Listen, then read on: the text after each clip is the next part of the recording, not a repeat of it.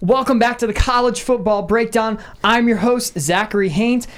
Conference Champ Week has ended. The college football rankings are out. We got a couple of great matchups, not only in the college football playoff, but also in the New Year's Six. We had a couple of upsets last week that we actually didn't expect were going to happen. We'll get into that a little bit later in the show, but we actually got a special, special show today. We got Trey and we got Grant on the show. Welcome, boys. How are y'all doing?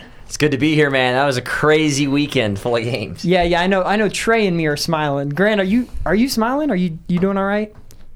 Um, I've been better. I, I'm I'm sure you've been better. I actually got before we start out. I actually have a joke for you. So a UG, UGA fan is on its deathbed and decides he wants to update his will one last time. He states, I want the Georgia football team to be in my, my pallbearers at my funeral so they can let me down one more time. That's that's just to open up the show, Grant. Oh my god! Like you could have picked a better joke.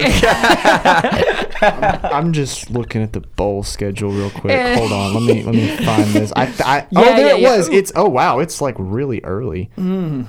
yeah. December the 23rd. Y'all are before Christmas. Well, guess what? In the Gasparilla Bowl. Oh, I'm sorry. The human, the Union Home Mortgage Gasparilla Bowl. Yeah, yeah, yeah. You Y'all- have to you have to get the whole thing down. The whole thing down. Not only that, but South Carolina's in the in the the Mayo Bowl, uh, Trey. the Duke's Mayo The Bowl. Duke's the Mayo, my, name my brand. yeah. So so that'll be that'll be good as well. what was the score to that game again? Which one? When Florida went to Columbia. Oh, Yeah, oh, let's- that's that's my you, bad. You Sorry. mean the one I was at? yeah, Where? no, that, that's right. yeah. Um. That that was a great game. I was I was having so much fun at that game. Oh, that's great. Now Not we're gonna all lie, in pain, it- so it- this is great. if the Gasparilla Bowl wasn't glorified high school football, it'd be a good one to go to. It's Yeah. only 28 bucks and it's in Tampa. Oh, it's only twenty eight dollars in Tampa. Yeah. Hey man, that, That's probably- nice weather though. Nice weather. It's the state of Florida. Whoever wins wins the state of Florida technically. I Because mean, Florida, that's a, that's a struggle state. I when said that's, that's, Yeah, that's yeah. not a very big deal this year. yeah, well, like every coach is gone from that state. Well, anyway. I'm taking the Black Knights. The Black oh, Knight. I'm not the Black Knights. What what is That's what is- Army. That's I know that's Army. I know they have the same Knights, right? colors. Golden Knights. Golden they, they have the same colors. UCF.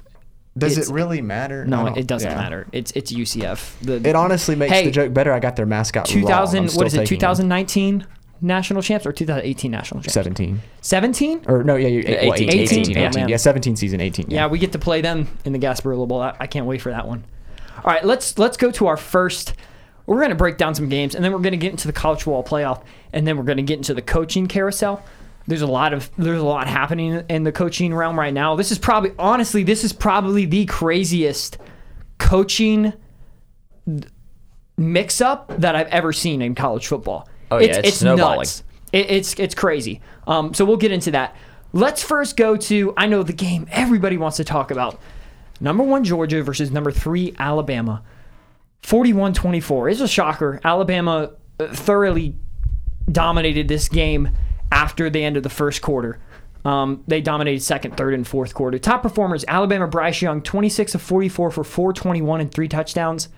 Georgia's Brock Bowers, their tight end freshman, 10 receptions, 139 and a touchdown. He had a tremendous game. And the two receivers, um, Jameson Williams, seven receptions, 184 and two touchdowns. He torched, he torched the Georgia secondary. And John Metchie, he had a great game as well, but he has a torn ACL. He tore it at the end of the second, by the end of the second quarter. So Almost 100 yards and a half. yeah, I think it was it- 97 or 98. It's um, Jameson Williams can carry the load, but it, it's going to be interesting to see how that's going to affect Alabama's offense when they play Cincinnati. Game-changing stats against top 25 teams this year. Georgia allowed 26 points. They played four top 25 teams. They allowed 41 to Bama. Uh, yes, I know one was a defensive touchdown, so it was 34 technically, but it was still 41 on the board. So that Georgia team allowed 15 more points and then gave up against a top 25 team than they gave up all year, 15 more. Um, they allowed in top 10 games this year, they allowed 342 in total yards against Clemson and Arkansas. Those are their top 10 games. Against Bama, they allowed 546. So, some pretty eye popping stats there from that Georgia defense. Um, one of the key takeaways from the game, I want to get you guys' opinion on this. That Georgia secondary struggled it was a it was a struggle from start to finish. And I know it was a lot of people have been joking, hey, this this Georgia secondary, they don't have to be elite because the pass rush is so good. Well, we saw what happens when the pass rush does not get to the quarterback. It's a struggle for this Georgia. It's a struggle for this Georgia defense because the shec- I wouldn't say the secondary secondary is good, but it's not elite. What are you guys' thoughts? I I think, first of all, that Bill O'Brien had to have some kind of talk with that offensive line after the Auburn game. Oh, yeah. Because they get, went from giving up seven sacks versus Auburn to no sacks versus Georgia. I mean, before this game, people were saying this was the best defensive line ever. They didn't give up sacks. I mean, Bryce Young was pressured a little bit, but he was very comfortable in the pocket. Um, I just thought their game plan was phenomenal, though. Have extra guys in to block. Um, trust those one-on-one matchups on the outside with Metchie and Williams. Um, and when Metchie went out of the game, Williams was seeing double coverage, and he had that double uh, stop and go move. Got to the end zone. I mean, he really did had- a they great had job. safety help over the top of him, and it didn't stop him. So One one big thing I noticed throughout the game, and, and I watched the game with Grant, so I kept mentioning is Alabama kept coming out in a bunch right formation, and so they would have their three top receivers bunched to the right, and whether it was zone or man, someone was always getting lost in the coverage, and so they were really exploiting Georgia's defense down the field through that. Um, I think that's definitely something Georgia would have to adjust to if they play again. Grant, Grant, you're the Georgia fan. Uh, correction on the statement on that. It was really just Breeny needs to step up his game in the secondary. I've never seen someone look so lost in a game. It was terrible. Um, my takeaway as far as defense goes, to say Georgia's defense is overrated is absurd. I Yeah, that's think going into the game, um, Georgia still has by far the best defense in the country. Uh, there is no talent. There, there really isn't a talent gap between Georgia and Alabama. Uh, the composite talent rankings are one and two, and it's basically one A and one B. The the separation is is is like non-existent. Um, I would say that even at quarterback, we'll get into this, I'm sure later. Uh, yeah, it's it's on number it's number two key takeaway, but at quarterback, would say that the talent gap isn't even big there. It's just that our talent doesn't play. Um, I however, might have to disagree with you on that. Might I will have to disagree with you on that. I will say I'm say I'm Maybe I'm, the I'm say- backup, maybe the backup quarterback, the talent gap's not as much as people think. But I think the starter Oh, for backup, backup quarterback. Georgia's probably got an advantage. They got two five stars behind who we're playing. Yeah, well, So- maybe He's, it- he's saying between JT and Bryce. between JT, JT and and Bryce, Bryce? I think the talent's there for both of them. I think with Stetson and Bryce, I think the talent is completely different. No, that's that's what I'm saying. Oh my word! No, I'm agree. Okay, I think we we got Yeah, misunderstanding yeah, here. yeah, yeah. Stetson's still Bryce- the starter as of now. yeah. Uh, oh yeah, I'm talking about we don't play our talent. As Yeah, in- yeah, as yeah, okay, yeah. Our comparable quarterback to Bryce Young is has a clipboard in Yeah. his hand. I- I- I would definitely agree with that I- statement. Stetson Bennett's not in the same universe No. as as Bryce Young. I will say, uh, as far as total takeaway from the game, again, like I said, the talent gap is not big enough. It's it's not the talent the talent gap is not a 17 point difference. Not even close to that. It- Georgia, the, the game, watching the whole game, it it looked just like Alabama had to win to get into playoff, and Georgia already knew they were in. Georgia looked complacent the whole night. The the blown coverages, the the no pass rush. We stopped the run. That was about all we did. Uh, Well, they- they that's stopped running, yeah. That's, that's Yeah. and that's a given. I mean, even at the I mean, it's it's hard to run, but they at the end of the day, Georgia looked like they like they were just very complacent. It looked They like- look they look almost it was lost very very lethargic. I've I, it's the last time I saw that was the Florida game last year, and it, it was it it wasn't even hard to stop. I mean, it was literally like the like Trey said, the bunch right formation. It's pretty much they run in just a few different plays out of the same formation. It's like when Florida kept running the wheel routes last year. Cover the wheel route. It's not hard to figure out. So I, I get it. It's it, it's frustrating for Georgia fans, um, especially knowing you're as good as they are. Uh, there's a few coaching decisions in there, and and and eh, like I said, just lethargic play that makes you uh, question um, the sanity of the athletic department in, in Georgia at, at or the UGA at sanity times. of the fans right now. Ooh. Oh, that that's non-existent. Eh. That, I, yeah, I, I can I can speak from experience there. I mean, you just want to curl up and wait for I don't know baseball season. We're baseball. We're, we're not baseball Oh, school. We're, we're a baseball state now because that curse is broken apparently. So the Braves. I'm just, Oh, I thought you meaning like Georgia athletics in baseball. I was like, I don't Ah. think Georgia's ever been good in baseball, like oh, ever. I Well, we've I mean, no. Atlanta Braves. interjecting, I, I have a big question. I've been thinking about this all day. So, who has the blame more to fall on them? Kirby Smart for blowing his third 10 plus point lead versus Nick Saban in a championship game, or Stetson Bennett for blowing a lead versus Alabama for the second straight year? Kirby. I'll take option C. Both. Both. I would say I would say Kirby, and and here's my here's my thinking on this, with our takeaway of Stetson Bennett cannot win you a national championship. No.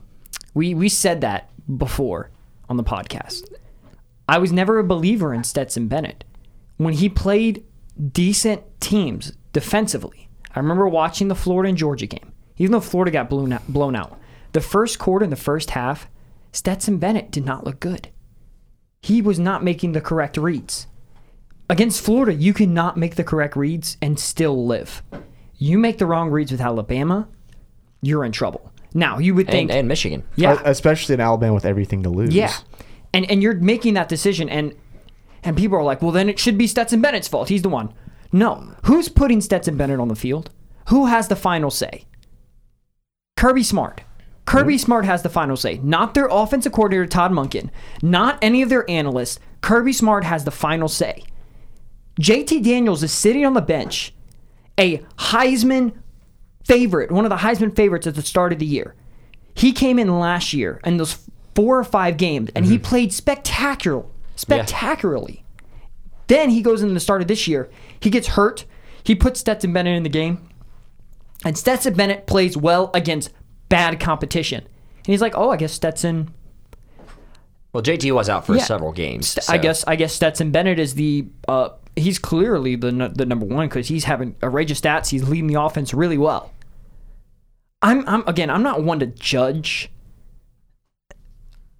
a a, a coach like Kirby Smart and how good he is. He's a great he's a phenomenal elite coach. But it, goes to the same thing that Florida was having at the start of this year with Dan Mullen. Emory Jones was on the field. Emory is clearly not the best QB. It is he's clearly not the best QB. It was clearly Anthony Richardson, but I feel like Dan Mullen had a love, more of a love for Emory Jones because it was his quarterback.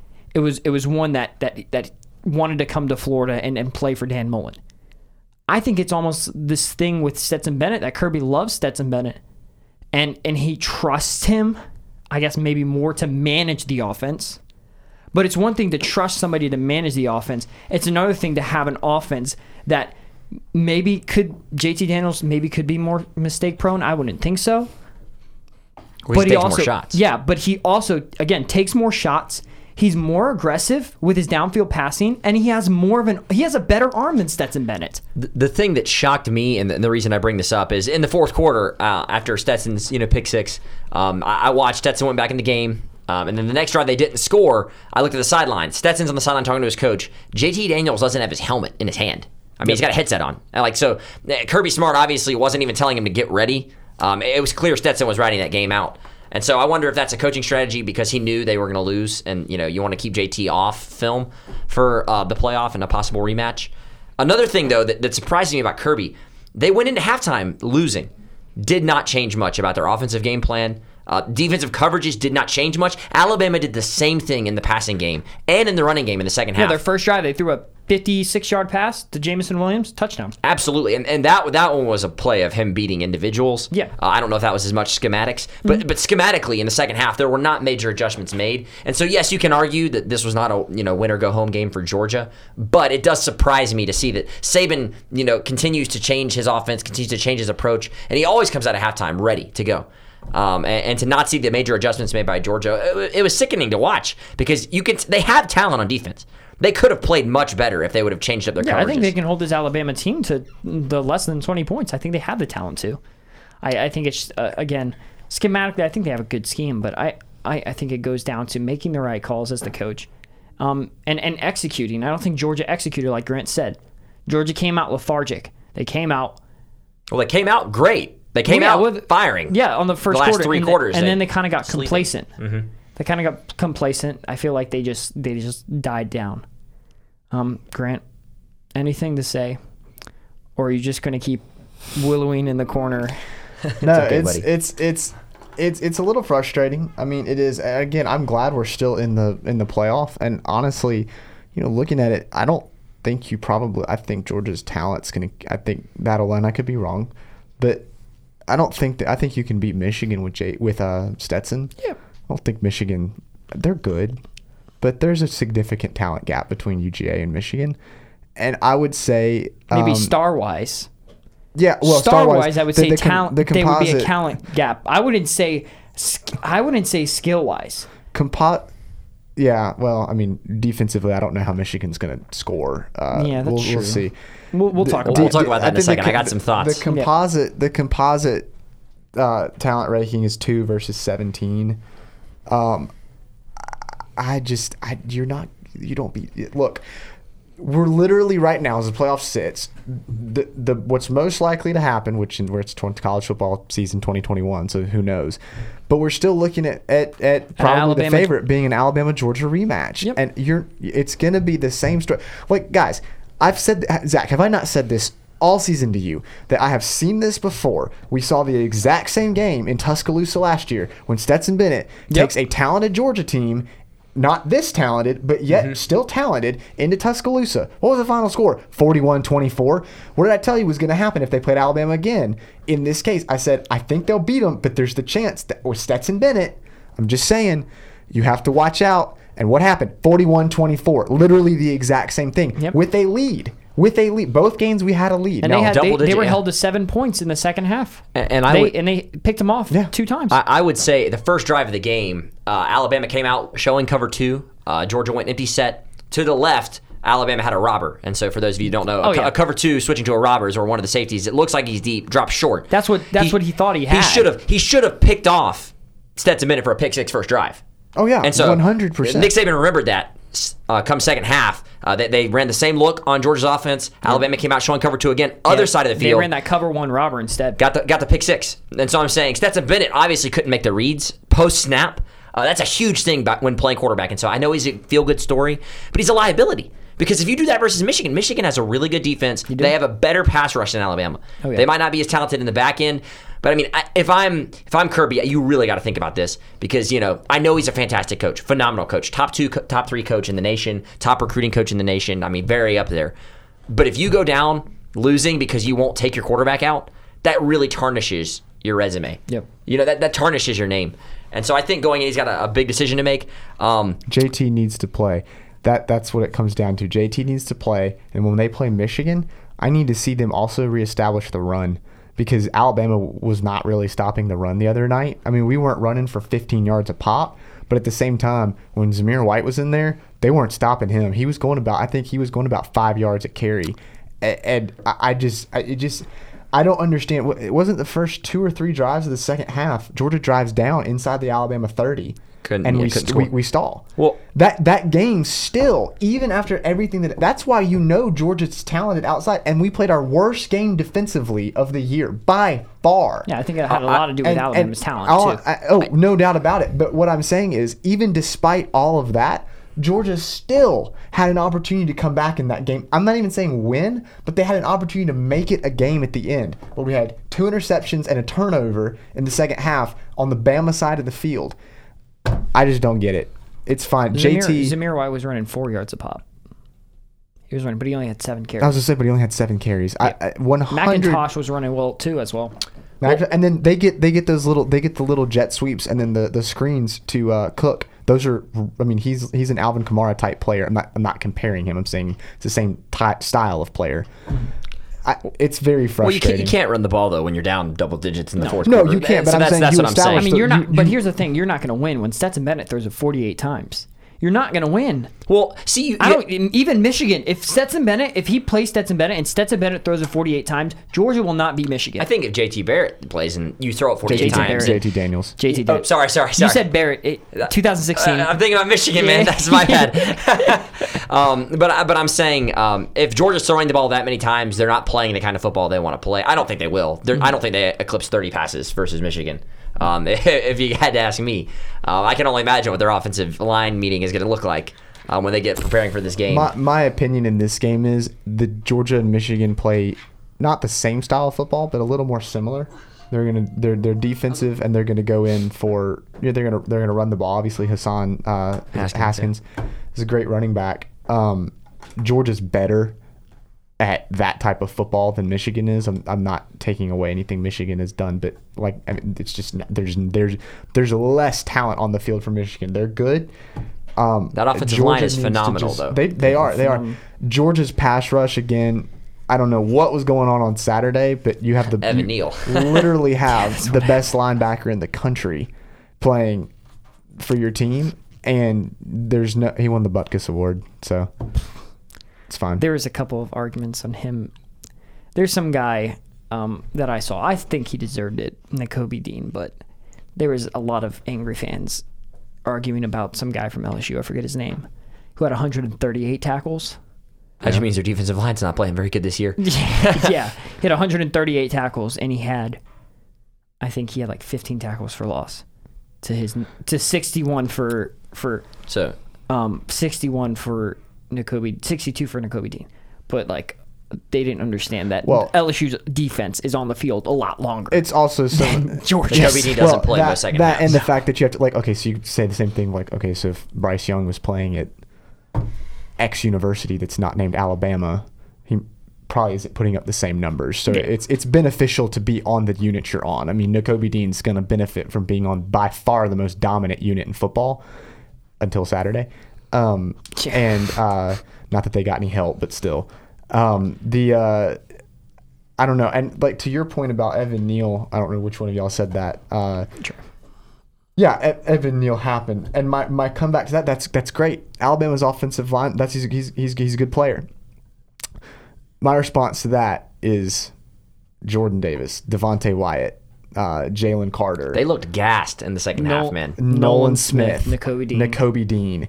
Like I just named five to the one, and I get it. I- do not understand, and it's like, yeah, they might have looked gassed, but at the same time, there was not any pressure on the first drive or the last drive. There was pressure, but they they never got to him. And I know Bryce Young's a great quarterback. I'm sorry, it was really. Fr- Do you remember the one play? Nakobe Dean got loose in the backfield. The closing speed was ridiculous. He ran Bryce Young down. Now Bryce Young threw the ball away, but he he literally ran Bryce Young down. It was not going to be close. That is frustrating to see, and realize that yes, Bryce Young. Kudos to him. Please do not think I'm taking anything away from him. Yeah, it's the Heisman Trophy. Oh yeah, talking one hundred about. percent. He's going to win the Heisman. It is extraordinarily frustrating to. See. I don't care if he's going to win the Heisman. He should not. Nobody should throw for four hundred and twenty-one yards on that defense. Absolutely. Most ever broke the record. I mean, It's he- it is extremely frustrating. Great quarterback. I I don't know. I'm, all I'm saying is, I mean, if he throws for that again in the Natty, well, I don't care who they're playing. Let's hypothetically say it's Georgia. We're not in that game. Well, I unless- actually don't think they're going to throw. I, I, their matchup versus Cincinnati is that one worries me. People are like it's Cincinnati. for I don't care. Cincinnati's mental health. I after the actually watched them against for them Houston. passing them all. I actually watched them against Houston, Mm-hmm. and I am a firm believer in Ahmad Sauce Gardner. I saw Oh, his best corner in the highlights. nation. He is the best corner in the nation. He he is extreme. He's not only is he technically sound, but he is physical. He's a physical corner. They get after it in the secondary. Cincinnati, Coby Bryant, and Ahmad Sauce Gardner. Very They're- athletic safeties too. Yeah, If there, if can I can I ask y'all a question? Oh, we'll, we'll get into it. Hold on. Right, I, okay. I want to get. All right. I want to do one thing. We're gonna um, talk about Cincy. They took care of business, 35-20. Let's also talk about Michigan throttling Iowa, forty-two to three. My Mich- question's about Cincinnati too, Yeah, by yeah. the way. So So we're gonna get into the college football playoff here. Alabama one, Cincinnati four, Michigan two, Georgia three. Overall, I want you to get your overall thoughts, and you can mention the whole thing with Cincinnati too. Um, what is your? Do you like the seating? I personally like where they put everybody at. I might have switched. The problem I have is is it setting up another Alabama Georgia rematch. That's why I think they didn't have it. I personally would like Michigan at one and Alabama at two, and then have Alabama and Georgia rematch. Because I really away. don't want to see, I really do not want to see another Alabama Georgia rematch. Well, but but they, they didn't want the the back to back games. Yeah, I that- understand. And that's what it was. I understand. I think. but overall thoughts on the playoff? What are you guys' thoughts? I mean, it's kind of boring. It's the same four teams just reshuffled. I mean, I think we've all pretty much assumed this is regardless of who won the games. Okie State let us down if, though. Yes, if, they the, did. if the one thing, if you flip it, so if the one expected thing happened, if everybody thought Georgia was going to win, it's, I mean, you still have it's it's still essentially this. I mean, it's just flips it just flips the matchups, but I, I don't think. I mean, Alabama still had a shot at possibly staying in. I don't think it's really that dramatic. I think No, I it wasn't- it is- makes wasn't makes me sad because I was really looking forward to a college football playoff without Alabama. But, Yeah. Um, I think. I the- wasn't looking forward to one with Notre Dame though. So Yeah. Uh, yeah, well, I was hoping Okie State would make it, but they, were, they last week on the podcast I said there was no way he threw three picks this week. I was You right. were right. He, He threw, threw four. but um, my thoughts with the Michigan Georgia game, they play the same style of football. Um, I think one thing Michigan's going to have to do, and I'm afraid they're not going to do, is their brand of football is line up with their five linemen, put that 1,500 pounds of beef on the field, Yeah, and run the ball with Hassan Haskins. and I don't know if their their five linemen are better than Georgia's four. But I'm saying I don't. I think if it doesn't work early, they're going to leave the run game to try to spread them out, and they can't do that. No. And so I think doing that is going to lead to turnovers. and there's no lead- there's no Jameson Williams on the field either. No, my guess my guess for this game is too similar to Trey's. I think you they're going to try to establish the run, and Georgia knows that. Cade, Cade McNamara, they're not set up to play in Ohio State or Alabama style of football where they're where they're slinging it around the yard. They're going to. he's not bad though, but he's not. No, no, no, no, I'm he's not. he's no. not C.J. Stroud or Bryce Young. and No. and and he's especially not either of them with the weapons that those they both have. So mm. it's it's very different. So Yeah.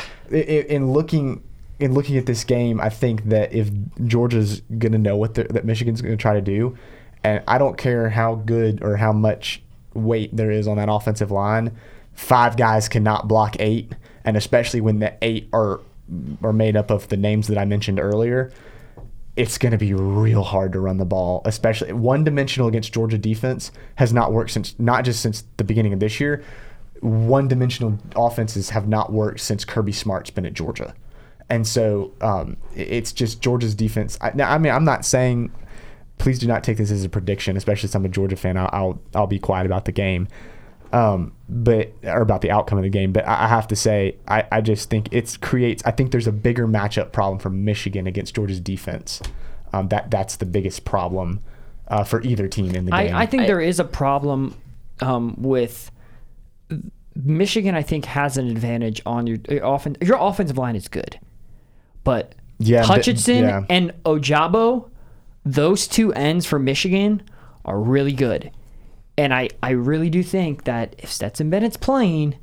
That's going to cause a problem I think because they're going to get rushed, and mm-hmm. Stetson Bennett could not read the coverages right because he's worried about those two on the outside getting to him, and he might make error throws. He might get he might get sped up because he has a tendency to do that. So I think that's a I think that's another worrisome for Georgia. my my thing is is looking at looking at it. I think Georgia's offensive line is the best offensive line statistically in the conference this year. They got embarrassed on Saturday.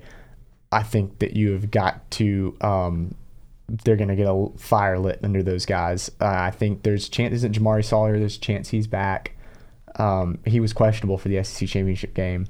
Um, be huge to have him back. Uh, a couple of our offensive linemen had decent games against Alabama. They're still they're still good. They, they just, I mean, Kirby's got to get. I think in a way this loss could be good for Georgia outside of the quarterback position, just because. Um, well, I mean, if Kirby makes the right decision, it could be good in the quarterback situation because it, maybe it's But a wake up call, like he said.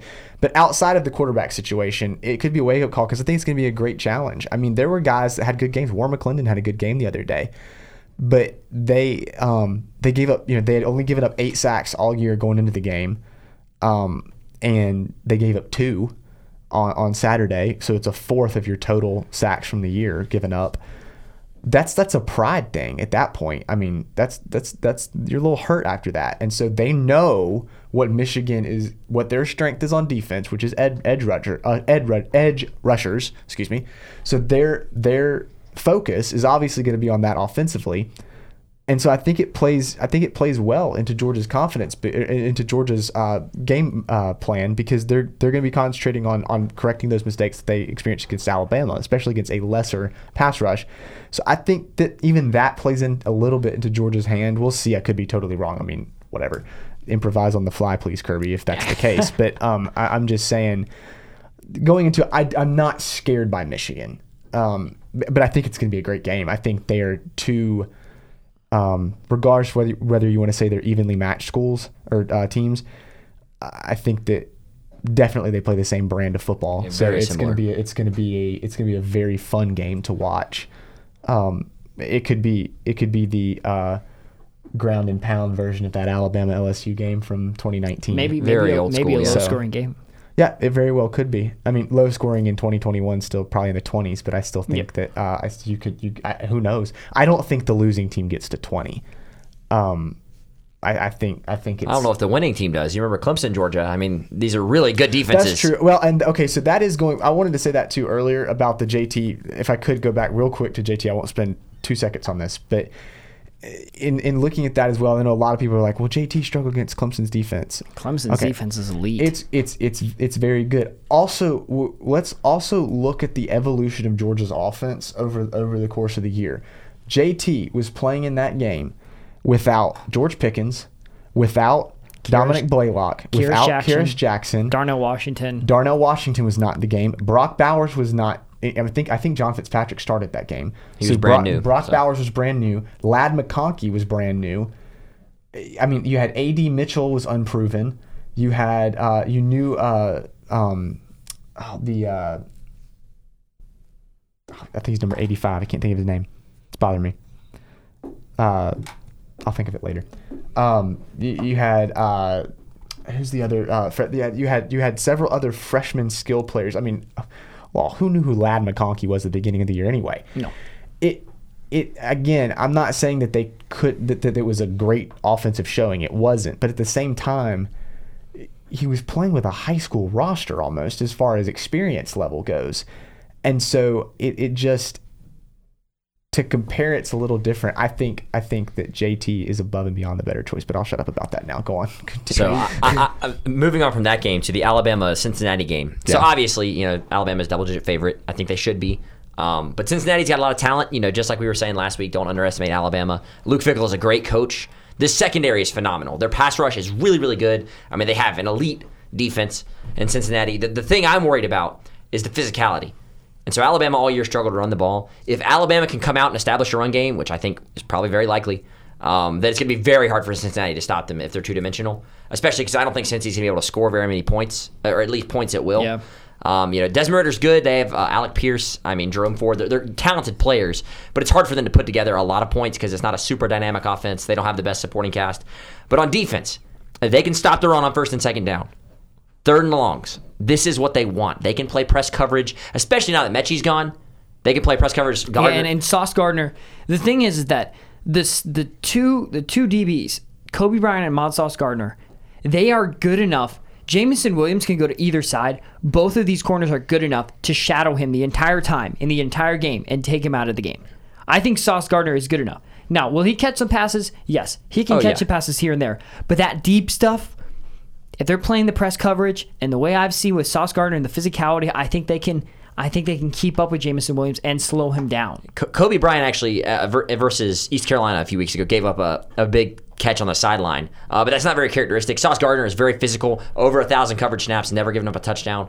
Um, the the thing I like about their defense that's different than Georgia uh, and somewhat is that they have pass rushers across the board. These guys are not big run stuffers. You know, Jordan Davis is phenomenal pass rusher, but he's a run stuffer first. He's not made to rush the passer. These guys are athletic defensive linemen. And so it's going to be harder for them to stop the run. They have good linebackers. I mean, from top to bottom, this is a good defense. The run support from their safeties is very good. But I'm excited. Um, but if they can't stop Alabama's offense, if they can't make Alabama one dimensional, they don't have a chance. It's going to be hard. And, and I want Cincinnati to win. I, I'm really excited. Desmond Ridder is dynamic. I, I think Desmond Ridder's got to run the ball a lot more in this game, too. Because if he's not using his legs, I, I don't see how they're going to be able to put up significant points. Yeah, I think he uses his leg really well when he plays against bigger comp. When he plays against Exactly. competition, he runs the ball extremely well. Um, you saw that against Notre Dame. He he played really SMU, well. Yep. Houston, those games he ran like crazy. Yep. East Carolina, Tulsa. And I will say that Alabama does struggle with running QBs. They do. They struggle. Um, we can look back at we can look back at the Florida game That's what I was about to say, yeah. and and Emory Jones, and we know that the Florida team is not good, but that Alabama team really struggled on the front with their front four against that that option offense that Florida runs. If if I'm saying my my favorite matchup, both the matchups I really like, But I'm really, I, I again with everything going on with the corners that Cincy has and the receiver, the receiver that Alabama has, I'm really interested to see that matchup. I think that'll be my favorite matchup because I really do think that Georgia. I like Michigan. I think Michigan's a really good team, and I Jim Harbaugh will drop a game plan, but I think Georgia's just too much on the front. I think they're just too much on the front four and that front seven. I don't know if Michigan will be able to move the ball, but it's not a prediction yet. It could. My mind could change. I'll just We add got to a that. few weeks before that game. Yeah. I- I'll add to that. I- I- Versus Iowa in the first half, I was watching the game, and Iowa had a pretty consistent run game going. Aidan Hutchinson was not playing as well when Iowa was moving the chains, when they were pulling guards, pulling tight ends, when they were blocking him, keeping him off balance, where he couldn't just tee off on the passer. If Georgia can stay on schedule, it's a lot harder to rush the passer. Um, and so that's a big thing. They didn't stay on schedule versus Alabama for two quarters. Um, if they can do that, it, it makes it a lot harder for those edge rushers to tee off. Can I ask my question now? Yeah. in a, in a few weeks. I guess it'll be after we're back from from Christmas break here, and after the playoffs. Well, I guess the playoffs will be will be short of the Natty, but we're we're finished with that. Can if if uh, I just checked the Cotton Bowl does not have any special local rules that say there's a mercy rule or anything in the game. can I uh can can I just say that I was I could be wrong, but can I can I have permission to say I told you so if Alabama run rules Cincinnati?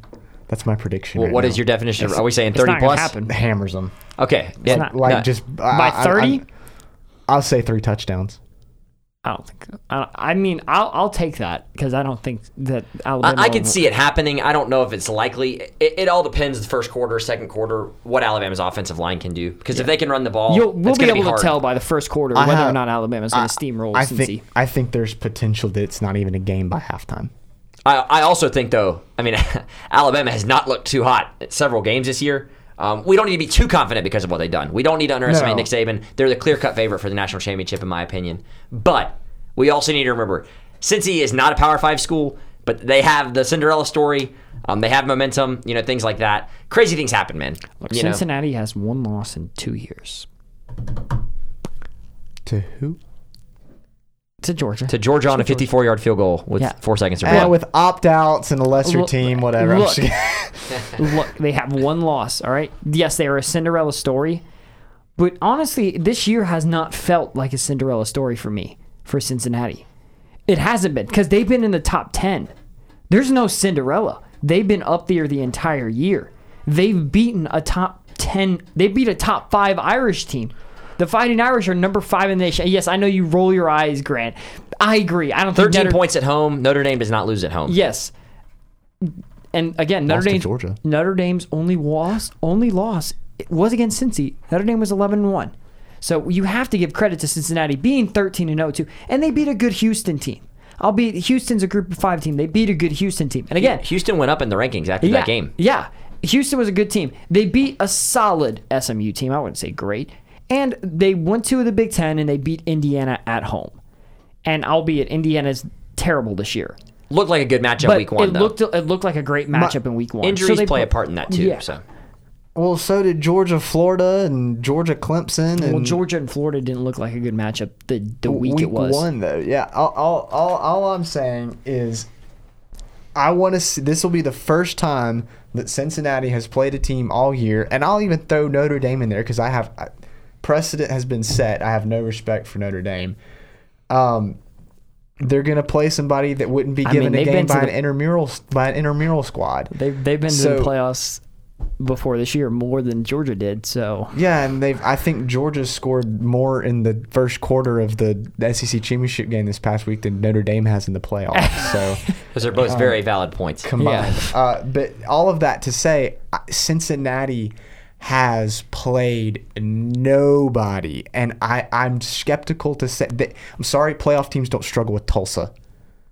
And so it, it, it it's just I just think uh, that that's that is a, if you do that hypothetical situation here Alabama goes and plays Tulsa and plays just like that what is the reaction I mean, the reaction was pretty big versus Cincinnati, too. I mean, it was but Yeah. it would not be the same cal I'm saying I'm not saying it wasn't I'm just saying that because they were in the conversation at the time so you have to have the reaction to it but I'm saying if Alabama does does that it's like is Nick Saban okay is he is No. he still with us I you know that that I would mean, be, uh, there would be a lot of sprints that would be running. For Yes, Alabama. yes. I, I am just saying. I, I if they give Alabama a game, more power to them. I will be thoroughly impressed, and both of you know me well enough to know that I will admit I was wrong in that sense. Yeah. However, I just don't see it happening, guys. I just don't see Cincinnati. They're they're not one of the big boys. They're not. They don't play big boy football. They play college football. They do not play big boy football. I'll say this. I'll say this one thing. I think you're giving. I think Notre Dame's gotten a bad rap though in the playoff. Their offense got better after the This is a hot take. This is a hot take. They played a, Clemson team that first year they were in the playoffs and they got steamrolled. Mm-hmm. Clemson steamrolled Alabama. And they steamrolled Notre Dame. That was supposed to be the best Alabama defense ever. Yeah, like that Alabama's ever had. Quinn Williams. I So mean, they steamrolled through that team. They steamrolled both teams. So everybody's like, "Oh, Ala- Notre Dame got smacked." Yes, they got smacked, but that was the it- super senior defense. But that that whole year, Clemson ran through people as well. Um, and I think that's the, that gives a bad rap to Notre Dame. They've played Georgia multiple times, and even though they've lost to Georgia, they've been close games. They have not been blowouts. Last year was a close game. Yeah, Notre Dame has kept up with the big schools. I think Oklahoma is a different story. I think people put Notre Dame and Oklahoma in the same category. I don't think I don't think it's the same category. Oklahoma has gotten absolutely throttled, throttled by teams that when they played in the national championship weren't as it was it was a close game. And now, O- Oklahoma's first two appearances, they they had good Yeah. games and they lost Yeah. close games. Yeah. Their, their last appearance with LSU. Their last two appearances with Kyler Murray and um with um, Jalen Hurts. Jalen Hurts, they've gotten throttled. They have gotten throttled. Notre Dame also last year when they played Alabama, they actually played better than most teams played against Bama. They lost 31-14. had a hard time moving the ball. Yeah. Alabama did. And that was a great Alabama offense. They Yeah. scored less than they did versus Ohio State. So Yeah, for and, what that's worth. And you're and you're you're people are coming in, they're thrashing Notre Dame. Notre Dame actually played better than most teams played against Bama that year, and they still get heat for it. They should never be in the playoff, even though they they were the. I think they lost. Florida was the closest. Then I think it was Ole Miss, and then it was Notre Dame. Those were the three closest wins that Alabama had last year, and that was a historic Alabama team. Fast forward to this year, you say that I don't really count that win against Notre Dame. Notre Dame's got a top five pick in Kyle Hamilton. They got Marcus Freeman, who's one of the best defensive coordinators in the nation. have had a great defense all year. And they've had I, I know that Jack Coan, their their their quarterback's not the greatest. He's a game manager, but they're still solid on offense and they're improving. So I think that Cincinnati win against Notre Dame, I think that's I think that's a good win. And I think I, that's kind of pushing me towards that. I think Cincinnati has a shot. And even if they don't if if Alabama doesn't play their best, I think Cincy can At, win. at winning? Yes, I think Cincinnati could win this game. I, I think it's a possibility. Yeah. I, I would not bet money. Like I wouldn't bet anything. I would bet I'll ag- Alabama, I'll, but I I'll think agree there's a possibility in the fact that I guess if you line up to play any sort of sport, there is a possibility that one team can win. Yeah, but it's not. I don't think there's that. There's a gap, but there's. It's not that big. It is not that big talent wise. I don't think it is. I think we put a lot of weight in the composite scores and things of that nature. Obviously, Alabama's team from top to bottom is way, way better. Yeah, and the composite scores, but when it comes But it's to about talent, teams playing. Because Oklahoma State, that Oklahoma State defense, eight out of those 11 players are never going to play in the pros. If they are, they're going to be backups. That defense was phenomenal this year. And so we have to look at it. How do they play as a unit? Luke Fickell is a fantastically defensive minded coach. If he can go in there and coach and have the game he wants where he makes Alabama one dimensional, which, you know, most teams, a lot of good teams have done this year, um, they have a chance. Um, I- I'm interested to see it. I, you know, I want Cincinnati to win. Do you know the reaction there would be if Alabama fell to a team like that? It would just ring hope throughout college football. Uh, do I think it's going to happen? Probably not. Bryce Young's probably going to look really, really good. So we'll see what happens. I'll have my fingers crossed. Grant does not agree. I watched a 10 minute documentary on what a Bearcat was today, and I've never wanted to watch a Cincinnati game more in my life. Just that has nothing to do with this, but just saying, I'm, I'm on the hype. Eh. Ladies and gentlemen, the best insight that's been eh. given so far on this on this podcast was just said. we, we base we base who we're gonna pick on the podcast based on if we like their mascot or not. Basically, how I pick my March Madness bracket every year, so it's fine. All right, let's move on to the coaching carousel. This Mario- one was weird. I'm just saying. Mario Cristobal to Miami. Thoughts? Uh, re- recruiting. Okay, I will say this: Florida recruiting, Alabama and Georgia going into Florida and stealing recruits now. That's no longer going to happen. Mario Cristobal, Mario Cristobal, one of the best recruiters. He was at Oregon and he was recruiting extremely well at Oregon. He's in Miami now. They got an excellent recruiter in Miami. Billy Napier, one of the best recruiters um, in the nation as well. Mike Norvell, who's already owning part of the state of Florida by getting Travis Hunter the number one recruit and the recruiting class that he's brought in. Those three coaches are excellent recruiters. And I really do think that the state of Florida might be off limits now when it comes to recruiting and stealing guys. I don't think they're going to start having it off limits. Um, I, I think I think, a Mario couple years. Cristo, I think Mario Cristobal will will start getting off now. I think my it's it's the University of Miami. It's in Miami, and he's one of the elite recruiters in the nation. He has I- no it's- tools, but but, it's- it's- he has no tools to work with. It's and they're different to gonna have recruit in invest Florida a than it lot is. in their football program. I mean, your your stadium, University of your Miami. stadium's an hour away. Your facilities don't compete with uh, with the SEC schools, and I'll throw Florida in there. Well, I think no, Florida's Florida's facilities now compete. They got the, No, the no, I'm saying I'm the throwing, new facility. I'm saying Miami's I'm throwing. does. I'm saying I'm throwing Florida in with like the Georgias and Alabamas as far as facilities go. Obviously, I'm saying I'm saying it's going to be hard. I think I, I think Cristobal has an uphill battle competing with the Floridas and the Georgias and the LSU's and the Alabamas just based off of tools. I'm not saying he's not a good recruiter. He obviously is. If you can Fantastic. win, if you can win He- Oregon. He, got Kayvon Thibodeaux. Um, Stole him. Justin Herbert. Yep. I mean, personally, I feel pretty good about how we're recruiting Florida right now. But I, I do think that that's about to dwindle away. I do think. I think Napier will have a better success Yeah. rate than I think Cristobal. I think what's going to be interesting about that too. I think uh, that's less likely to affect schools like Georgia and Alabama and LSU. Well, especially LSU because LSU really just recruits. Well, I don't know if LSU is going to be able to recruit because Um, remember Napier has ties in Louisiana. He just came Yeah. from Louisiana, and now all those ties that he has in Louisiana. Yeah, now that he's at Florida, I think those ties um, could tie in. I don't. I'm not too. I don't know that. I, LSU's still going to recruit LSU, really, or it's still going to recruit Louisiana and Texas well. But I think that the schools that are really going to suffer from this. Here's your prediction: the team we're not talking about. You know who's really going to suffer? I think the University of Tennessee, because here, here, here's what happens. If you look back, and it's true, when Georgia's good and Florida are good at the same time, Tennessee's not. It it is it is really hard. Tennessee does not have the same in-state talent. See, Georgia and Florida. Yeah, and Florida can go 30 minutes down the road and I'll- find that's a what I'm saying. five-star. And Georgia ha- has the same advantage in state in the states of Georgia and Florida. Those schools can survive relatively well with in-state talent. Alabama can too, to a certain extent. Tennessee can't.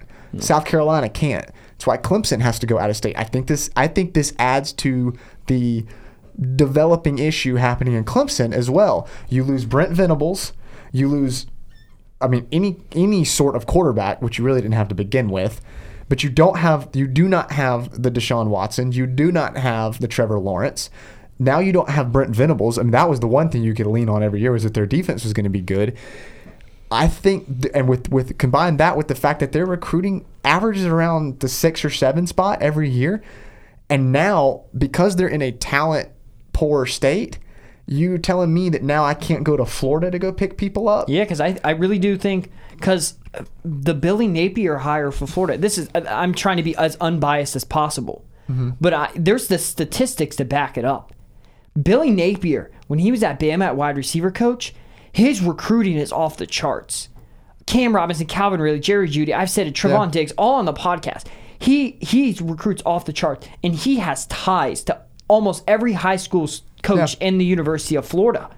And Ryan Clark, I don't know if anybody saw this, but Ryan Clark went on first take, and he was li- he's from LSU. Mm-hmm. He was LSU safety.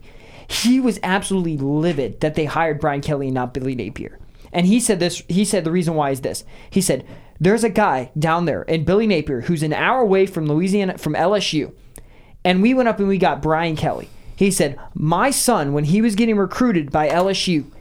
Billy Napier came to our house and he said, I know you're getting recruited by bigger schools. He says, but I promise you this when I'm at Louisiana, I will fulfill my contract and I will fulfill my oath with the team. And you know what? He did. He didn't go to L- he didn't go to Ole Miss. He didn't go to South Carolina last year. He fulfilled his four year contract with Louisiana, and then he left Florida. M- my thinking is this: if you see that on first take, Ryan Clark saying that about Billy Napier, and recruits are going to see that that he's loyal to his team and he's loyal to his program and his culture and he's already a elite recruiter as it is i do think that florida and i, I do think with mario cristobal being there that florida's going that those those florida schools can start owning the state of florida and there's i don't think recruits are going to be like oh let's go to bama like i don't think it's like well, this is the hometown school, and I know my coach is going to be there. He's got a culture, he's got a program. I, I trust my coach to be there and be there for me. So I, I think that's just. I think there's there's something different. There, there's I think there's going to be something different in the recruiting trail for these three Florida schools. Yeah, absolutely. And I think they've and it, it shouldn't be. Seventeen of the top twenty recruits, the 2020 class are going out, or 2022 class are going out of state. Yep. um, two of the top recruits were Florida commits that are now going to the exact opposite school you want them to go to. Um, and there's paw prints all over the peninsula that is Florida. Yeah, well, I think and, that, I- and that's something that they've that they've got to fix if Yeah. you're going to be successful. There's too much in-state talent in Florida to let I think Georgia those two. I think those two it. top recruits are leaving because Dan Mullen left. Yeah, too. no, absolutely, absolutely. But you'd also, I mean, you. d- I was, my point was just you don't want to lose them to that school, especially because Yeah. they're they're your immediate Georgia and- comparison. Georgia and Alabama. and so uh, and and you know we'll see it'll be interesting to see um the progression uh, of of Billy Napier at Florida um I don't know a ton about him. I know you followed him a lot more than I have just because you've had your eye on him for I mean Oh, as I've had coach. my eye on him since like last year. Yeah, and and if I can make one more, I don't mean to change the subject, but if I can make one more thing about Clemson too, the uh, just a, a question I want to get y'all's thoughts on it as well. But like, if if you look back to their recruiting, when they've had those generational talents, when they've gone out of state, you can say they don't recruit Georgia well, and then you're like, oh wait, wait, wait, no, but they got Deshaun Watson and Trevor Lawrence are both Metro Atlanta products. My only thing with that is Deshaun Watson was pre Kirby Smart, and Trevor Lawrence was coming out at the same time that Justin Fields was coming. So you knew he wasn't. They weren't both going to Georgia. Yep. So my question is to y'all, as far as as we're talking about recruiting, and I'll, I'll I guess this is kind of like the the coaching carousel because of Venables, but do you think I think a lot of their success has been centered around generational talents at the quarterback position and a good defense, good defensive line. Do you think there's some kind of rift that's going to start happening in Clemson between the football team and success? I mean, is this is this is this a little bit of a falling I think, off point? I think this is a critical point because we've seen Alabama in the past decade have a season where they, they don't meet standards, and the next offseason they change personnel and they come back better than ever. Yeah. With Clemson, they haven't had to face anything like that since 2011. I mean, they've been a fantastic Yep. program since 2014. I mean, they've really been building these 10 win seasons, these double digit win seasons, uh, playoff seasons. Um, it's interesting though because Brent Venables has been there. We're going to see how much of the defense was Venables and how much of it was Dabo. Um, I'm interested to see what kind of transition they have on defense. But the transfer portal is the biggest thing for me. How many players are going to stay in house and blowing up. believe what Dabo says? Oh, How are they going to do at quarterback? How are they going to make adjustments on off? Because everyone's like, "Oh, what's going to happen on the defense?" Guys, their defense is going to be okay. What's going to happen on offense? And their offense has gotten better throughout the season. Um, but I'm really interested to see where this turns because if it goes down from this year, if it, if it gets worse from this year, and you got teams like you know Pittsburgh, Wake Forest been looking good. Um, UNC has great recruits. I know they didn't do anything with it this year, but you you can't lose ground. I think if they start to snowball downhill, especially uh, with South Carolina having a better season than they have had, I mean, a little bit of hope. Um, the Shane train, you know, I, I just don't think Clemson can gain can afford to lose this offseason. Uh, One of those things though is is South Carolina is coming is on the come up, but I don't. I think South Carolina's threshold is nine, nine, ten wins. I was they have a ceiling. yeah, they have a ceiling. I don't think. I think Clemson's ceiling is a whole lot higher than South Carolina For right now, but I'm saying for years to come. yeah, years to come. I uh, here's the thing. All right, this is a biased opinion. I've been to South Carolina's campus. It's not impressive. It is t- it is bad. It is Yeah. Yeah, really it's not bad. it's not impressive. not it is impressive. really bad. So as a recruit, if I'm going there, I'm not. I'm I I've been to Athens. I've been to Gainesville. I've been to Knoxville. All three of those campuses are better. Like overall, I mean, they're, they're better cities. and, yeah, and I would put um, if I had to choose based off football town, probably Athens. Campus wise, I would put Florida just because it's the state of Florida and and just it's a nice area. Clemson has a way nicer campus than South Carolina. Yeah, in terms of athletics. Yeah, yeah. so that that's another. Interesting. But I mean, thing. it's just I, I, I don't know. South Carolina, they they're they're interesting because I think they have, if they have the right guy at the helm, I think they can com- I think they can compete. I mean, look at Steve Spurrier. Um, but it, it's it's it's it's, Cheer.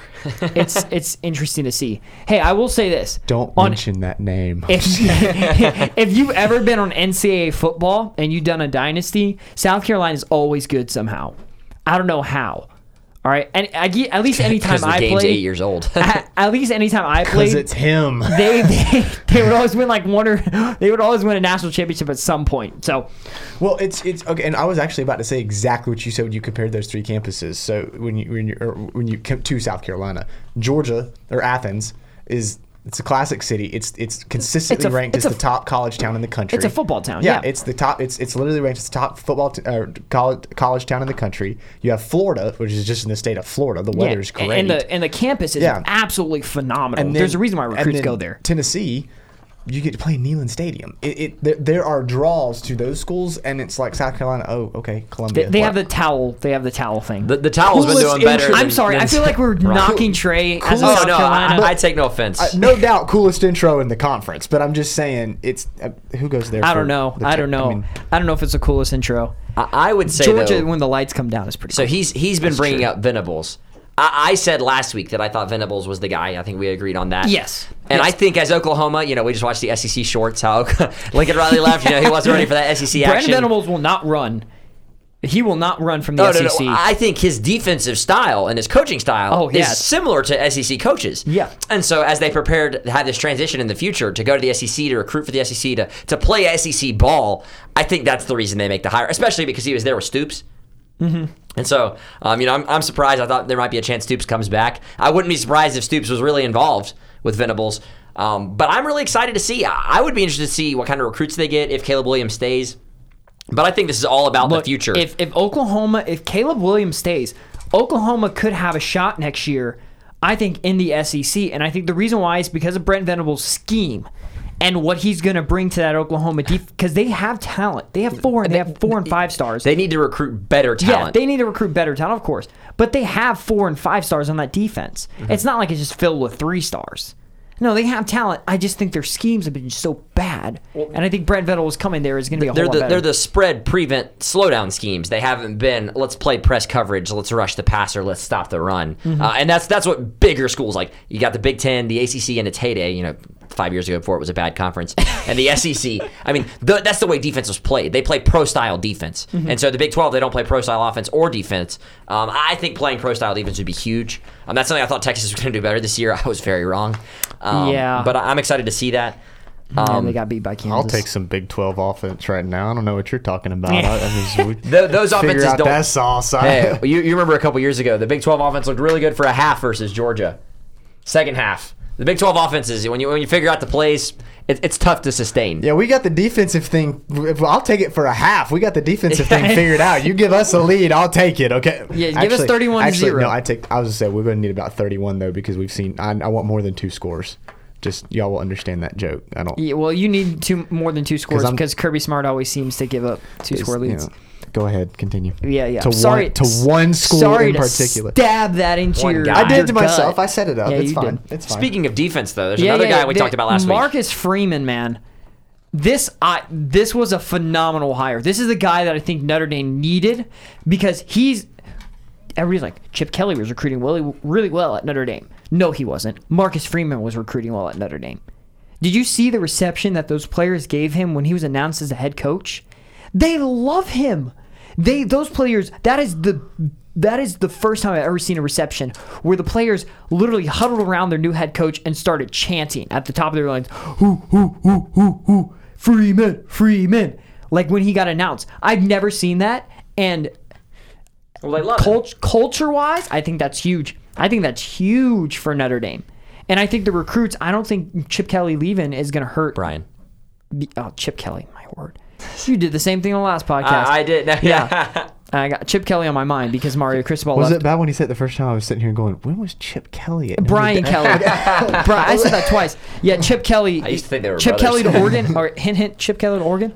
Um, Oregon's open. Um, Back he, to he, need- he needs to go back. yeah, he did. He, he Another did. thing I didn't say earlier is Mario Cristobal had Justin Herbert and Kayvon Thibodeaux on the same team. Mario Cristobal, over his last three years at Oregon, disappointed me every season.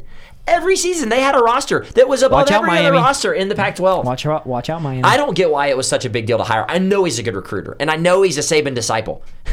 I got one of my teachers in high school told me one time he thought it was bad. The only time I ever talked about disciples was when I talked about Saban's disciples. but but I, I get it. He's got the pedigree, but he didn't do anything in Oregon. He didn't do anything. no, he didn't. And he, so did, he didn't make it the college football playoff once. Can I just invite a Florida fan and a South Carolina fan to come over to a Georgia fan's point of view and just be pessimistic? Yes, About, go yeah, ahead. just come on over. Come on Pessimistic over. about what? I'm, I'm coming over. Other coaches, the quarterbacks, uh, just pessimistic about the Oh, outlook. I'm pessimistic general. about Miami. I don't. I don't think this is. Okay. I don't think they're going Please back tell me you're not contention. I being just go after pessimistic about. Billy Napier. I, I think. know. I, I'm not. I think I'm, that's I'm, a good hire. I'm just. I- Un, I think he's just. I think he's unproven. I mean, you. I, I know he's uh, had success. Unproven. I know he was at Louisiana, but he was 11 and 1, 10 and 1, and 11 and 1. there are just guys that I, I kind of feel are built like that, and there are guys that aren't. I, I feel like he's built like that. You know what I'm saying? Let me- he, let me get- he let- may have been unproven. He took a Louisiana team that was garbage. First year, seven and seven. Then he finally got his guys, and they were 11 and 1, 10 and 1, and 11 and Well, 1. to, an- to answer that question, will you do a quick Google search for me? Just Google uh, Scott Frost, Nebraska, and then get back to me on that. Oh no, that's that's okay. First off, That is- that's a- first that's a good off, point. That's a good point. Let's look at Nebraska and let's look at Florida. What is? Let's man. Let's look at. Don't argue diff- history. Nebraska takes it. Yes, Nebraska takes it, but who was Nebraska good? Was Nebraska good? Was Florida? Florida, okay. Florida. First it's off, different, though, him coming First off, in. Florida was Florida's six and six this year. They've had a down year, but they are never down to earth. Think of Nebraska. Nebraska's been down to earth for a while. Florida has been ten and three, eight and four, 10 and three, 11 and two. It- it- They've been there. In Nebraska's defense, they literally are Michigan State this year, just like the opposite. Like instead of winning all the close games, they lost all the close Yeah. games. It's tough. I hate it for Scott Frost. But you can kind of see it. Like at UCF, the difference between them and Cincinnati in 2018, none of those players are in the pros. You've got Mike Hughes plays for the Chiefs, Gabriel Davis plays for the Bills. That's it. Like no, Yeah. no one else plays. So like they, they didn't have the pedigree. They just had a good system and a great quarterback. Yep. Um, I, I that's I think that's another thing. He wasn't recruiting well there. how how dare you compare Nebraska and Florida Don't right you now? mention Scott Frost's Do name on this not- podcast. Do not even dare. All right, my Florida side is coming out. I I, I Well, I'm bring gonna it on. die. I'll pull up the score. Look, just kidding. look, no. Billy Napier. Look, look. I know. It, again, the Florida side's maybe coming out on me a little bit because Billy Napier being the head coach, but I've been following him for two years. He has. I have been following him for two years, and I've known how he recruits and how what kind of coach he is and what kind of culture builder he is. Trey, if nothing There's- else, this he- speaks to the dedication of this Florida fan, and I'm going to compliment him real he quick. It- it- reminds he the- reminds me of uh, almost almost a not a well Kirby came from Alabama as a defensive coordinator. Different. Very different. I mean, Very different, but he remind, but he's that Saban disciple, like Jimbo, like Kirby Smart. He brings in that One culture. thing that gives you hope. I saw a post today. It was Nick Saban's assistants from the year 2015. Te- Speaking about Saban disciples, these guys were some faithful disciples. wh- wh- when you, Hold on, I- wait, wait. Say one thing. Say one thing, Grit. I was your just thing, saying, we'll your, get to your, the your, your compliment I, I, that I owe you here. He's right. He is a dedicated Florida fan. I mean, if you are so dedicated and have found a guy you want so bad and thinks going to be this successful at your school, that you will go to the school he's currently at, that's televised about once a month, and and still follow them, and then and then come back and tell me that it's evidence of success and that he's He, going to he be has the turned the program champion. completely He has around in turned his it defense. around. In his defense, and I, they have man, terrible. you can I only- know, dude. When look, you got you can that only- rival UL Monroe up the street, Hey, I mean, look. it's just. All right, all right. this guy is a hey, Hey, cynic. look, Ah, look at, look at me. cynic. Hey, look at me. L- Let I'm me, let me, let me tell you this. All right, Group of Five and Power Five are different. Okay, they're completely different. On, yeah, I know. Cincinnati? Shocker, shocker, shocker. Right? The- They're different tiers Wait, of the they're of di- are Are you agreeing with me about Cincinnati? There's different tiers. There's different tiers in Group of Five. Some some are elite. Okay. Same thing as the ACC think and think SEC. They're group- different- different so tiers. Think of Group of Five, all right, and Power Five. Because your culture, your culture doesn't change. Okay? Cultures don't change when you go to different programs. If you create a winning culture at Louisiana, Louisiana Lafayette, that culture, that winning culture, will still go to Florida. That culture does not change. The difference between Dan Mullen and the winning culture that he had, and the difference between Jim McElwain and Will Muschamp. Will Muschamp never had a winning culture. Mm-hmm. He was a defensive coordinator. Jim McElwain, he had one good year at Colorado State. He never made a winning culture. Dan Mullen never had a winning culture at Mississippi State. Yeah. He was eight and four, Agreed. nine and three every Agreed. single year. I'll back you up with some stats. Billy Napier came in. Louisiana Lafayette was terrible. Was terrible. He came in his first year, seven and seven, made it to the conference championship game. The next three years, I believe it's eleven and one. Quote, uh, you can fact check me if I'm wrong. Eleven and one or twelve and one. Ten and one, COVID year, and twelve and one this year with a conference champ win he has sustained a culture and I think that can translate to Power 5. You may think, "Oh, he he's not he's not proven in the Power 5." Culture never changes. Culture stays the You're same. exactly right. And here, would- here's my here's my three only thing about that. Uh, here's my only thing. I agree. Culture, and he, and I'll give him credit for the culture. There is a difference between establishing a culture coming in, and then realizing that if you're at the University of Florida, there is a difference in competition. Like I said before, I'm being serious now. UL Monroe. That's one thing to go coach against somebody. I don't know if they actually play UL Monroe. I'm just that's They do. another. They okay, do. I assume yeah. they do. Louisiana Monroe, I- I- Louisiana Lafayette. Yeah, you I'm, know. I'm assuming they play. They do, but I'm, uh, anyway, they. So when you're coaching against them, that's one thing. Who does Florida play every year? I'll counter that, though. and, and LSU. It's a lot different to go and from playing UL Monroe to playing two coaches. yeah, but that's a that's to- a strategy and scheme thing. I don't is- think that's I- a it is. culture thing. I know it's not, but I'm saying the culture thing is one thing. I separate that from the game, t- from having to actually coach in a game and make decisions. You're competing against now with LSU. You're going to be competing against two coaches that have combined for five playoff appearances.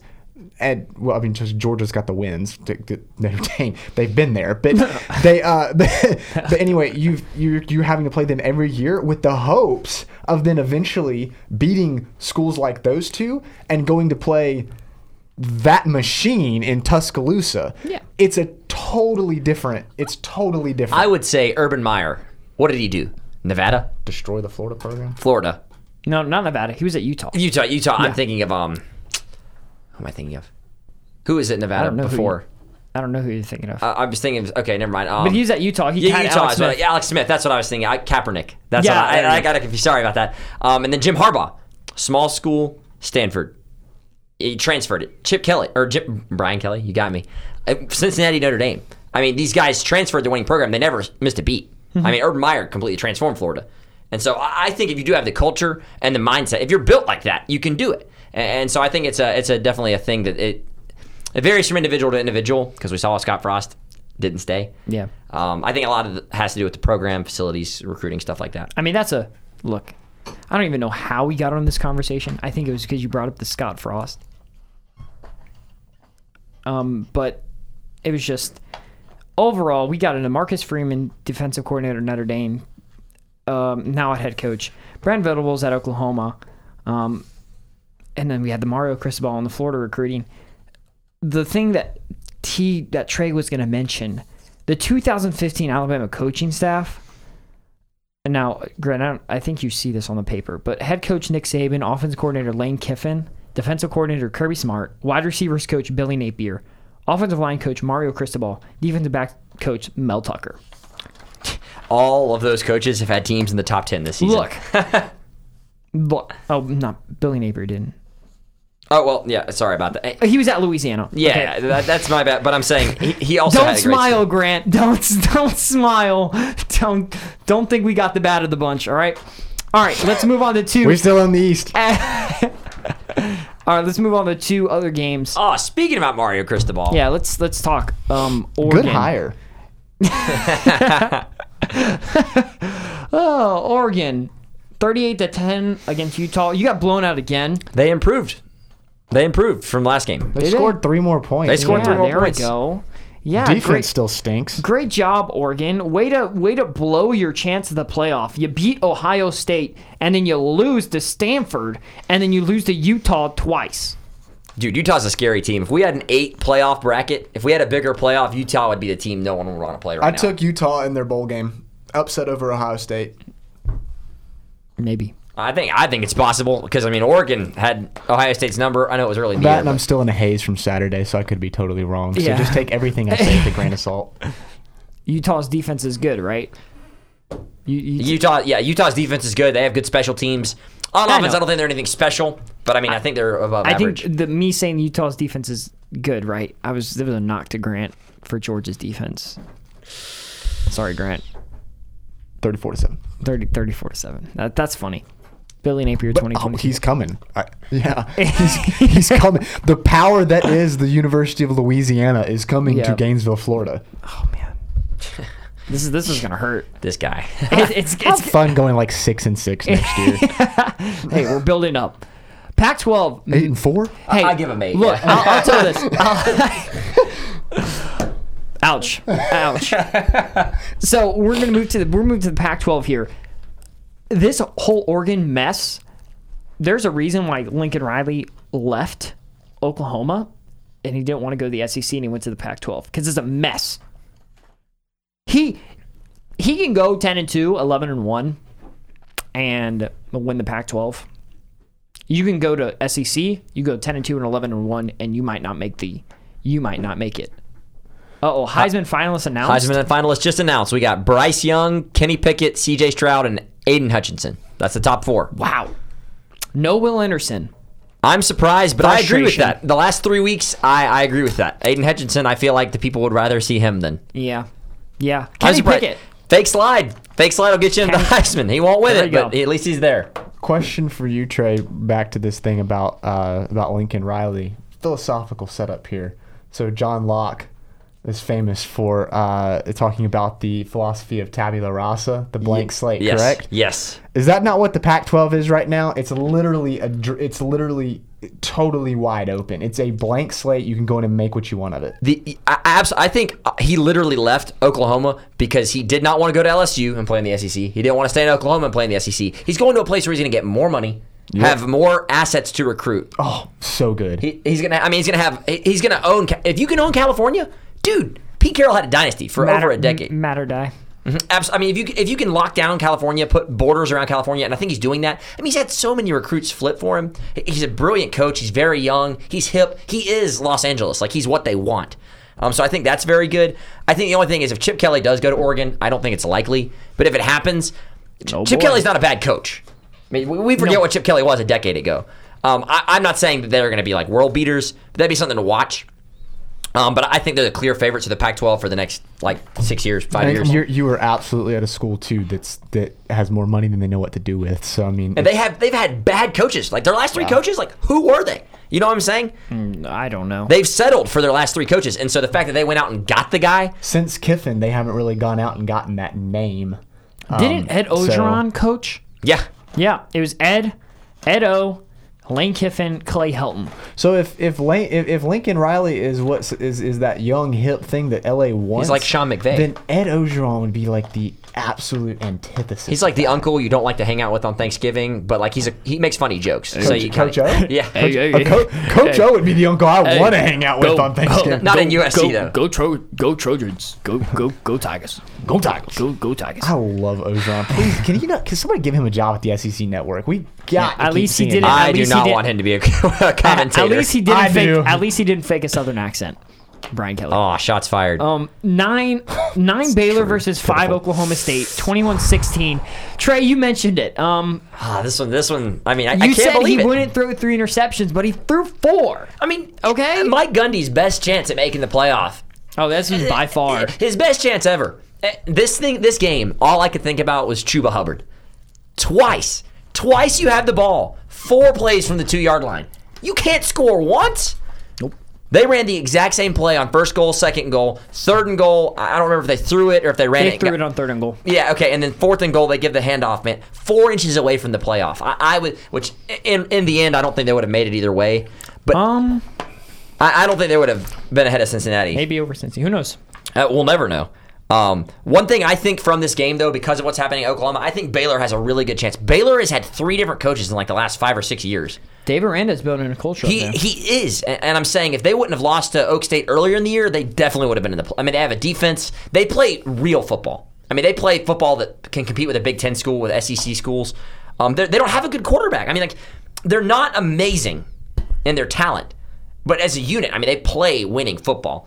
I, I think the next two three years, if they can build on this, I think them and Oklahoma really have a chance. I, I think that's really hard for a school like Texas and Okie State because Okie State's losing so many players. Texas is coming from behind. Baylor has momentum, man. I, I think after that, I mean, they had a statement win. I'd like to see what they do in their bowl game because I think bowl games have a huge impact on how you leave the season. Um, but I was I was very impressed with Baylor. I'm very very unimpressed with Oklahoma State's offense. Is Baylor the powerhouse in the Big Twelve? You think? I, I I think that it's happening that What way. happens if? What about Cincy? What if Cincy, Cincy's moving to the Big Twelve? I think that's really going to help them. Grant, Grant, Grant, Gr- Grant. I think th- the, I'm saying now Cincinnati would be a Power Five school. the, the would money they're going to get to join the Big 12. Yeah. Plus- would they be a Power Five school? They would will- they be a Power Five powerhouse at Big Twelve? They will recruit the, recruit the Midwest like no one besides maybe Kansas State, and, and so I think that will help them.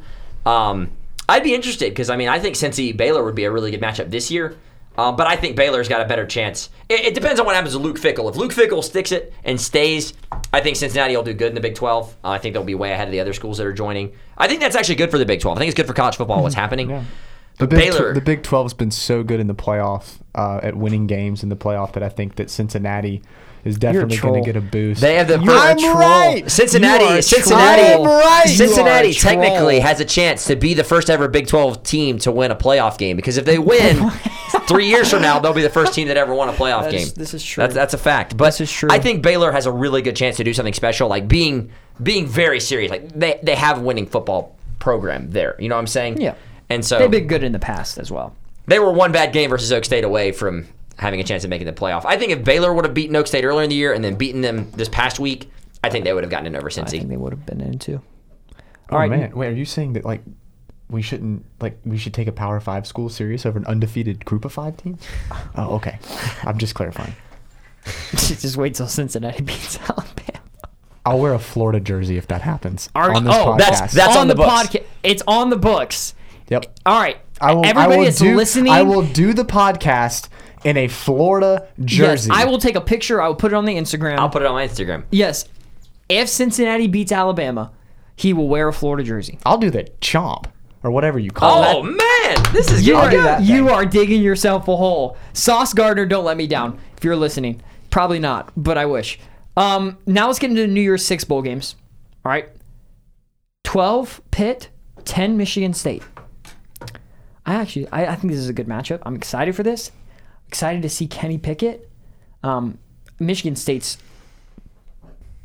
their passing defense is horrendous. Yeah, I'm, I'm taking It is Pitt by it is 10. one of the worst passing defenses, and I just think I think Kenneth Walker will run all over them, but I think Kenny Pickett will pass all over them more. Absolutely love Mel Tucker. Fantastic coach. Michigan State did really well in locking him down.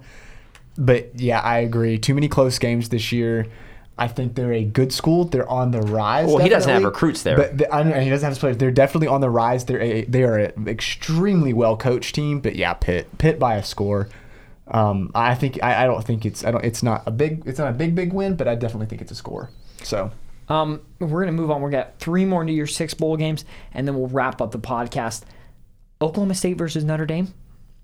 Give me Oklahoma- Notre Dame. Oklahoma State. Oh, Oh, I think I think that uh, I, I don't know. It's it's a big deal for Okie State. I think they have a good defense.